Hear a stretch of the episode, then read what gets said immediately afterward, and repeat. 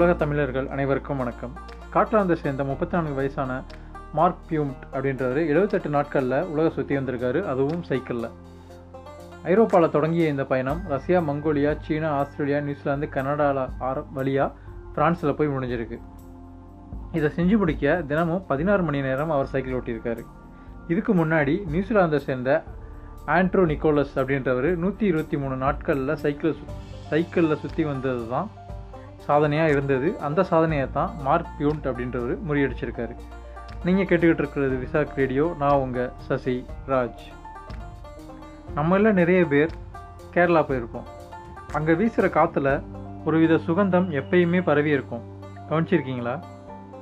அந்த ஊர் தண்ணி தனி டேஸ்ட்டில் இருக்கும். என்னைக்காவது ரசித்து குடிச்சிருக்கீங்களா? இதே மாதிரி ஒரு ஒரு ஊருக்கும் ஒரு ஒரு சிறப்பு இருக்கும். இப்படி எதையுமே அனுபவிக்காம ஒரு நாளைக்கு பதினாறு மணி நேரம் சைக்கிள் மிதிச்சிட்டு ஏழு நாடுகளை எழுபத்தெட்டு நாட்களில் சுற்றி வந்துட்டு அதை சாதனைன்னு எப்படி சொல்லிக்கிறாங்கன்னு எனக்கு தெரியலை. இன்ஃபேக்ட் அதுலேயும் நிறைய சவால்கள் இருக்கும். ஒத்துக்கிறேன். ஆனால் என்னை பொறுத்த வரைக்கும் ஒரு பயணம் போனால் அங்கே இருக்கிற சுற்றுலா முக்கியத்துவம் இல்லாத பகுதிகளையும் போய் பாருங்கள் அங்கே இருக்கிற உள்ளூர் மனிதர்கள்கிட்ட பேசுங்க.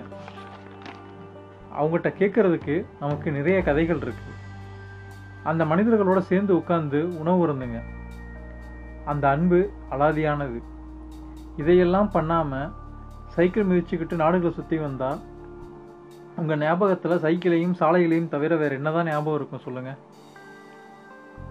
ஒரு பயணம் எப்படி இருக்கணும் அப்படின்றதுக்கு ஆஸ்திரேலியாவை சேர்ந்த டேனியல் ப்ளூர் அப்படின்றவர் ஒரு உதாரணம்.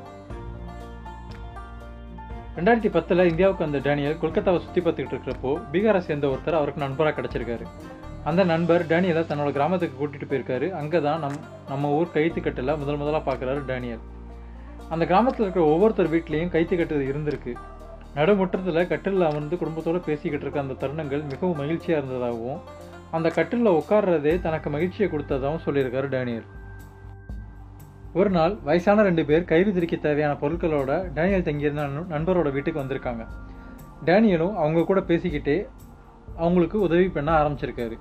விடுமுறை நாட்கள் முடிஞ்சதுக்கப்புறம் இந்தியாவிலேருந்து கிளம்பி ஆஸ்திரேலியாவுக்கு வந்த டேனியலுக்கு ஒரு கட்டில் தேவைப்பட்டிருக்கு. அப்போது இந்தியாவில் பார்த்த கைத்துக்கட்டில் அவர் ஞாபகத்துக்கு வர அதையே செய்யலான்னு முடிவெடுத்திருக்காரு. கட் கட்டிலோட காலுக்கும் சட்டத்துக்கும் மேப்பிள் டிம்பர் அப்படின்ற மரத்தை பயன்படுத்தி செஞ்சிடுறாரு. அடுத்ததாக கயிறு பின்ன ஆரம்பிக்கிறாரு. முதல்ல சிரமமாக இருந்தாலும் அந்த லா லாபகம் ரொம்ப சீக்கிரமாகவே அவருக்கு பிடிபட்டுருக்கு.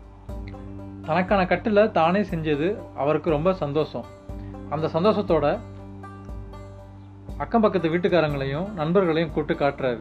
நண்பர்கள் தங்களுக்கும் இதே மாதிரி ஒரு கட்டில் வேணும்னு கேட்க அவங்களுக்கும் செஞ்சு தர்றாரு. அந்த நண்பர்களில் ஒருத்தர் தனக்கு ரொம்ப நாளாக இருந்த முதுகு வலி சரியாயிருச்சு அப்படின்னு சொன்ன சொல்லி அவர்கிட்ட ஆச்சரியப்பட்டிருக்காரு. தொடர்ந்து நண்பர்களோட ஆதரவோட நிறைய ஆர்டர்கள் குவிய ஒரு கைத்துக்கட்டில் ஐம்பதாயிரம் ரூபாய் வரைக்கும் விற்பனை ஆகிக்கிட்டு இருக்கு.